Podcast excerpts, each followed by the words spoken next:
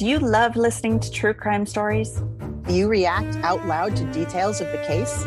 Do you have a dark and twisted sense of humor? Do you love cats? Wait, what?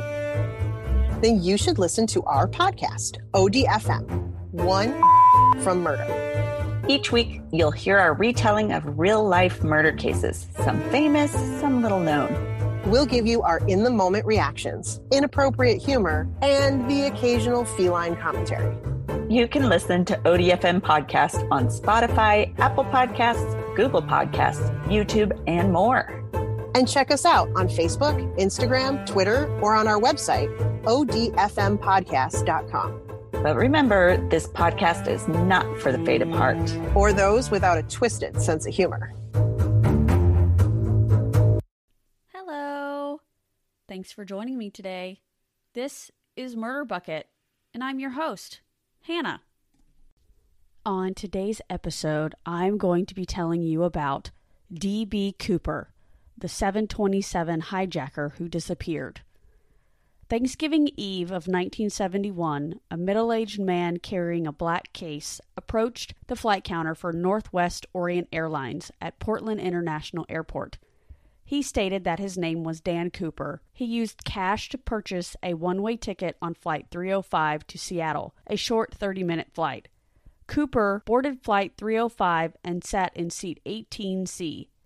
Now, one account says it was 18E, while another one says 15D. He is described as a quiet man who appeared to be in his 40s, wearing a business suit with a black tie and white shirt. He ordered bourbon and a soda while the flight was taking off. There were only 35 other passengers on board. Flight 305 departed Portland International Airport on time around 2:50 p.m. It is said that shortly after takeoff, Cooper handed the flight attendant, Florence Schaffner, a note. She assumed the note contained Cooper's number and dropped it in her purse without looking at it. Cooper leaned forward and whispered, Miss, you better look at that note. I have a bomb. The exact wording of the note is unknown because Cooper reclaimed it. After Florence read the note, Cooper told her to sit down beside him. She did as he requested and then quietly asked to see the bomb. He opened it long enough for her to see eight red cylinders attached to wires coated with red insulin and a large cylinder batter. He then stated his demands. $200,000 in negotiable American currency, four parachutes, and a fuel truck standing by in Seattle to refuel the aircraft upon arrival. Florence then left to speak with the pilots and convey his instructions. When she returned, he was wearing dark sunglasses. The pilot, William Scott, contacted Seattle Tacoma Airport Air Traffic Control, which in turn informed local and federal authorities. The 35 other passengers were given false information that their arrival in Seattle would be delayed because of minor mechanical difficulties. Northwest Orient Airlines president Donald Nyrup authorized payment of the ransom and ordered all employees to cooperate fully with Cooper's request. The aircraft circled Puget Sound for about two hours to allow Seattle police and FBI to assemble his parachutes, ransom money, and mobilize emergency personnel. One of the other flight attendants, Tina Mucklow, stated that Cooper appeared very familiar with the local terrain. And at one point he remarked, Huh, that looks like Tacoma down there. He also correctly mentioned that McChord Air Force Base was only a 20 minute drive from the Seattle Tacoma airport. Florence described him as calm, polite, and well spoken. Tina told investigators that he didn't seem nervous and he was nice, never cruel or nasty. He was thoughtful and calm the whole time. He ordered a second bourbon and soda, paid his tab, and even offered to request meals for the flight crew during the stop in Seattle. FBI agents assembled the ransom from several Seattle banks 10,000 unmarked $20 bills, most with the serial numbers beginning with the letter L, indicating issuance by the Federal Reserve Bank of San Francisco. Cooper rejected the military issue parachutes offered by McChord Air Force personnel. He instead demanded civilian parachutes with manually operated ripcords. Seattle police attained those from a local skydiving school. Cooper was informed that his demands had been met at 5:24 p.m. and the aircraft landed at the Seattle Tacoma Airport at 5:39. Cooper instructed the pilot to taxi the jet to an isolated, brightly lit section of the apron, close every window shade in the cabin to deter police snipers. Al Lee, Northwest Orient Seattle operation manager, approached the aircraft wearing street clothes because he was afraid Cooper might mistake him for a police officer because of his uniform. He delivered the cash filled sack and parachutes to Tina via the aft stairs, which are a set of steps built into the aircraft. Once the delivery was complete, Cooper ordered all passengers, Florence and the senior flight attendant, Alice Hancock, to leave the plane. Cooper outlines his flight plan to the cockpit crew during refueling. It would consist of a southeast course toward Mexico City and the minimum airspeed possible without stalling. He then specified that the landing gear would remain deployed, the wing flaps would be lowered 15 degrees, and the cabin would remain unpressurized. Co pilot William Razak informed Cooper that the aircraft's range was limited to a thousand miles under the specified flight configuration, which meant that a second refueling would be necessary before entering Mexico. Cooper and the crew discussed options and agreed on Reno, Nevada as the fueling stop. Cooper directed the pilot to take off, but Northwest's home office objected on the grounds that it was unsafe to take off with the aft staircase deployed. Cooper stated that it was indeed unsafe, but would not argue the point. He would lower it once they were airborne. An FAA official did request a face to face meeting with Cooper aboard the aircraft, which was denied. The refueling process was delayed because of a vapor lock in the fuel tanker truck's pumping mechanism. Once refueling had been completed, the plane was able to take off. At 7:40 p.m., the Boeing 727 took off with 5 people on board. Cooper, pilot Scott, flight attendant Tina, co-pilot William, and flight engineer Harold Anderson. Two F-106 fighter aircrafts followed behind the airline, one above and one below so that they were out of Cooper's view. A Lockheed T-33 trainer also shadowed the 727 before running low on fuel and turning back near Oregon California state line. None of the pilots saw him jump or could pinpoint a location where he could have landed. Cooper told Tina to join the rest of the crew in the cockpit and remain there with the doors closed. As she complied, she observed Cooper tying something around his waist but could not make out exactly what it was. At 8 p.m., a warning light flashed in the cockpit indicating that the aft staircase had been activated. The crews offered assistance via intercom but were refused. The crew then noticed a subjective change of air pressure indicating that the aft door was open. At 8:13 p.m., the aircraft's tail section sustained a sudden upward movement, significant enough to require trimming to bring the plane back to level flight. At 10:15 p.m., the aft staircase was still deployed when Scott and William landed at Reno Airport.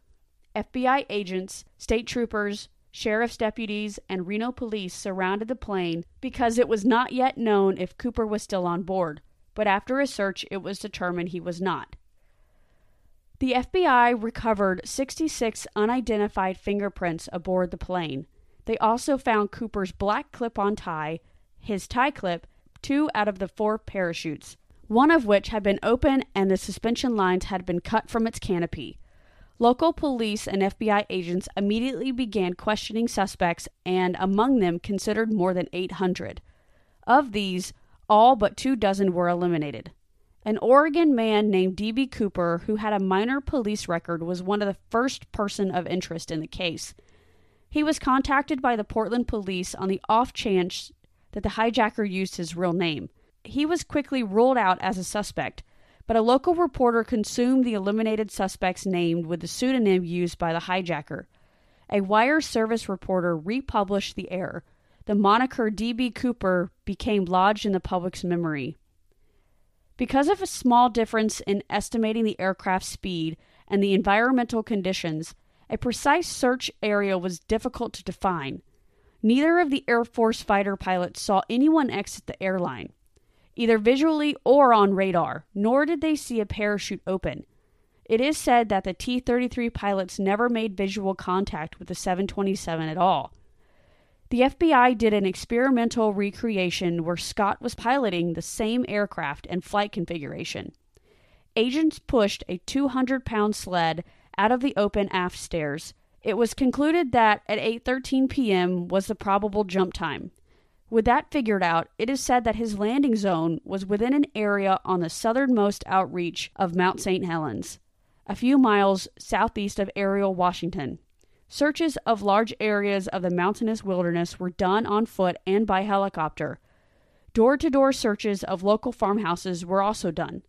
No trace of Cooper, nor any of the equipment presumed to have left the aircraft with him, were found. In early 1972, after the spring thaw, teams of FBI agents, aided by 200 Army soldiers, Air Force personnel, National Guardsmen, and civilian workers from Fort Lewis, conducted another thorough ground search for 18 days in March and 18 days in April. Two local women stumbled upon a skeleton in an abandoned structure, later to be identified as the remains of a teenage girl who had been abducted and murdered several weeks prior. Ultimately, the search and recovery operation uncovered no significant material evidence related to the hijacking. About a month after the hijacking, the FBI distributed lists of the ransom money serial numbers to banks, casinos, racetracks, and other businesses that routinely conducted significant cash transactions. Northwest Orient offered a reward of 15% of the recovered money to a maximum of $25,000. The U.S. Attorney General John Mitchell released the serial numbers to the general public two men used counterfeit $20 bills printed with Cooper serial numbers to swindle $30,000 from a Newsweek reporter in exchange for an interview with a man they falsely claimed was the hijacker. In 1973, the ransom money was still missing, so the Oregon Journal republished the serial numbers and offered $1,000 to the first person to turn in a ransom bill to the newspaper or the FBI office. The Seattle Post made a similar offer with $5,000 as the reward. The offers remain in effect until Thanksgiving of 1974. In 1975, Northwest Orient's insurance complied with an order from the Minnesota Supreme Court and paid the airlines a $180,000 claim on the ransom money. On July 8th of 2016, the FBI announced that it was suspending active investigation of the Cooper case citing a need to focus its investigative resources and manpower on issues of higher priority. The 60 volume case file compiled over the 45 year course of the investigation will be preserved for historical purposes at the FBI headquarters in D.C. All the evidence gathered is open to the public to read and is available on the FBI website. Below are the only physical evidence that the FBI has. His description he was 5 foot 10, 180 pounds, mid 40s, with close set, piercing brown eyes and swarthy skin. His black clip on tie, a mother of pearl tie clip, and eight filter tipped Raleigh cigarette butts. Only four pieces of evidence linked to D.B. Cooper have turned up from 1978 to 2017. They are a placard printed with instructions for lowering the aft stairs of a 727 were found by a deer hunter near a logging road about 13 miles east of Castle Rock, Washington. Three packets of the ransom cash were found by an eight year old boy that was vacationing with his family on the Columbia River near Vancouver, Washington. A group of volunteers uncovered what they believe to be decades old parachute straps and finally, a piece of foam suspected to be part of his backpack in the Pacific Northwest. Cooper appeared to be familiar with the Seattle area and may have been an Air Force veteran based on the fact that he recognized the city of Tacoma from the air as a jet circled Puget Sound and his accurate comment about McChord Air Force Base. According to the FBI, criminals who steal large amounts of money nearly always do so because they need it urgently. Cooper may have been a thrill seeker who made the jump just to prove that it could be done. The FBI theorized that Cooper took his alias from a popular Belgian comic book series from the 1970s, featuring the fictional hero Dan Cooper. He was a Royal Canadian Air Force test pilot who took part in numerous heroic adventures, including parachuting. Because the Dan Cooper comics were never translated into English, they speculate that he may have encountered them during a tour of duty in Europe. Evidence suggests that Cooper was knowledgeable about flying technique, aircrafts, and the terrain. Ensuring he would not be deliberately supplied with sabotaged equipment, he demanded four parachutes to force the assumption that he might compel one or more of the crew to jump with him. He also chose a 727 because it was ideal for a bailout escape. The FBI was more skeptical, concluding that Cooper lacked crucial skydiving skills and experience. They commented no experienced parachutist would have jumped in the pitch black night, in the rain, and with a 172 mile hour wind in his face wearing loafers and a trench coat. He also missed that his reserve parachute was only for training and had been sewn shut, something a skilled skydiver would have checked. In addition to planning his escape, Cooper retrieved the note and wore dark glasses, which indicated that he had a certain level of sophistication. It's not clear how he could have reasonably expected to ever spend the money.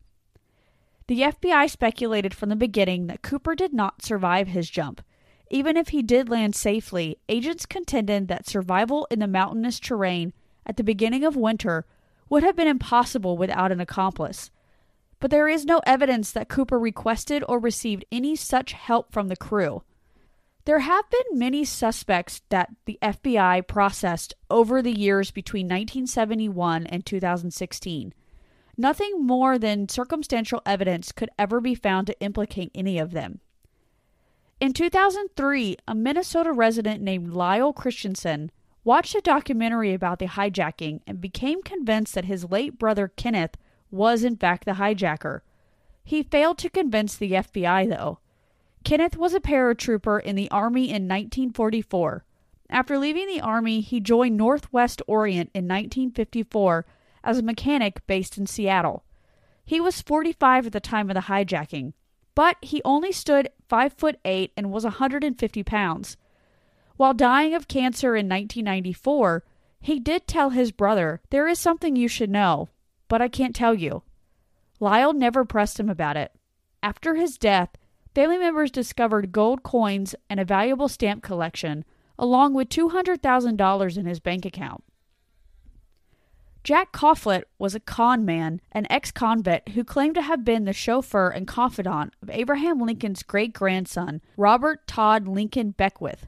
In 1972, he began to claim that he was Cooper and attempted to sell his story to a Hollywood production company. He said he landed near Mount Hood, injuring himself and losing the ransom money in the process. Photos of him do bear a resemblance to the composite drawing, although he was in his mid 50s in 1971. L.D. Cooper was a leather worker and a Korean War veteran, and was proposed as a suspect by his niece Marla Cooper in 2011. She recalled that he and another uncle planned something very mischievous involving the use of expensive walkie talkies at their grandmother's house in Sisters, Oregon. On the day of the hijacking, the uncles were turkey hunting, and L.D. Cooper came home wearing a bloody shirt. He claimed that it was the result of an auto accident. She said her uncle was obsessed with a Canadian comic book, Dan Cooper, and had them thumbtacked to his wall. Now, Barbara Dayton was a recreational pilot and a librarian at the University of Washington who served in the U.S. Merchant Marines and in the Army during World War II. After she was discharged, she worked with explosives in the construction industry and wanted to be a professional airline pilot but could not obtain her license. She claims to have staged the hijacking dressed as a man to get back at the airline industry and the FAA because of the insurmountable rules and conditions that had prevented her from getting her license. William Gossett was part of the Marine Corps, Army, and Air Force who saw action in Korea and Vietnam. His military experience included advanced jump training and wilderness survival. He was widely known to be obsessed with the hijacking. Later in his life, he told three of his sons that he had committed the hijacking. Photos of him also bear a resemblance to the composite drawing. He also showed his sons a key to a safe deposit box, which he claims contained the ransom money. Gossett was a compulsive gambler and was always strapped for cash. He then changed his name in 1988 and became a Roman Catholic priest, which some believe was an effort to disguise his identity. Robert Lepsy was a grocery store manager and married father from Grayling, Michigan, who disappeared in 1969. His vehicle was later found at his local airport, and a man matching his description was seen boarding a flight to Mexico. His physical description also resembled the composite sketch, but authorities concluded that Robert left voluntarily and closed the investigation about him. John List was a World War II and Korean War veteran who murdered his wife, three teenage children, and 85 year old mother 15 days before the hijacking. He also withdrew $200,000 from his mother's bank account and disappeared. After he was captured in 1989, he admitted to the murders but denied being involved in the hijacking. Ted Mayfield was a Special Forces veteran, pilot, competitive skydiver, and instructor who served time in 1994 for negligent homicide after two of his students died when their parachutes failed to open. He was later found responsible for 13 additional skydiving deaths due to faulty equipment. He was eventually ruled out only because he called FBI agent Ralph Himmelsbach to volunteer advice on standard skydiving practices and possible landing zones. Richard McCoy Jr. was an Army veteran who served in Vietnam and was a warrant officer in the Utah National Guard. He was an avid recreational skydiver, and on April 7, 1972, he staged one of the best known copycat hijackings. He was arrested on April 9th with the ransom cash in his possession. He was tried, convicted, and served a 45 year sentence. He did escape two years later from Lewisburg Federal Penitentiary and was eventually shot and killed by FBI agents. Robert Rackstraw was a retired pilot and ex convict who served on an Army helicopter crew during the Vietnam War. He was arrested in Iran and deported back to the United States to face explosives possession and got the attention of the Cooper Task Force. After being released on bail, he attempted to fake his own death. Now, he also resembled a composite sketch, but he was eliminated as a suspect after no direct evidence of his involvement was found. Walter Reca was a military veteran and original member of the Michigan parachute team. His friend proposed him as a suspect. In 2008, Reca confessed to being D.B. Cooper to a friend via a recorded phone call. He gave his friend permission to share his story after his death in 2014. He also allowed his friend to tape their conversations over a six week period in late 2008. Forensic linguist Joe Koenig publicly stated at the Principia Media press conference on May 17, 2018, that he believed Walter was D.B. Cooper.